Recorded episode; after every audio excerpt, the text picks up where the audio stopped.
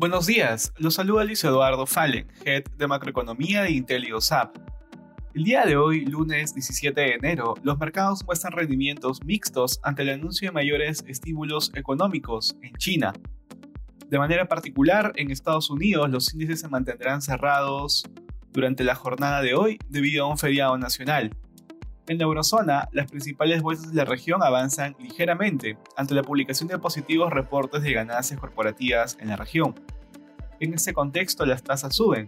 Sin embargo, el mercado estará atento a los reportes de utilidad de los principales bancos comerciales estadounidenses. La publicación de datos económicos en China, así como nuevas medidas de política para estimular el crecimiento del país, también contribuyen con las subidas de la jornada.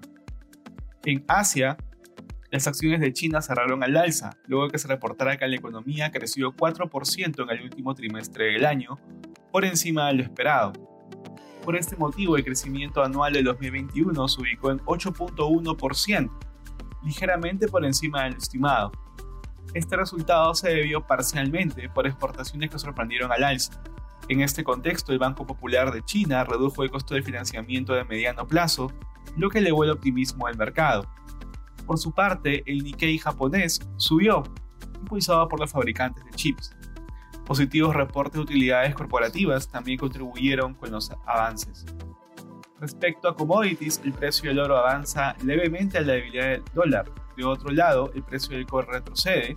Y finalmente, el precio del petróleo sube ligeramente ante las recientes tensiones geopolíticas. Gracias por escucharnos. Si tuviera alguna consulta, dude contactarse con su asesor.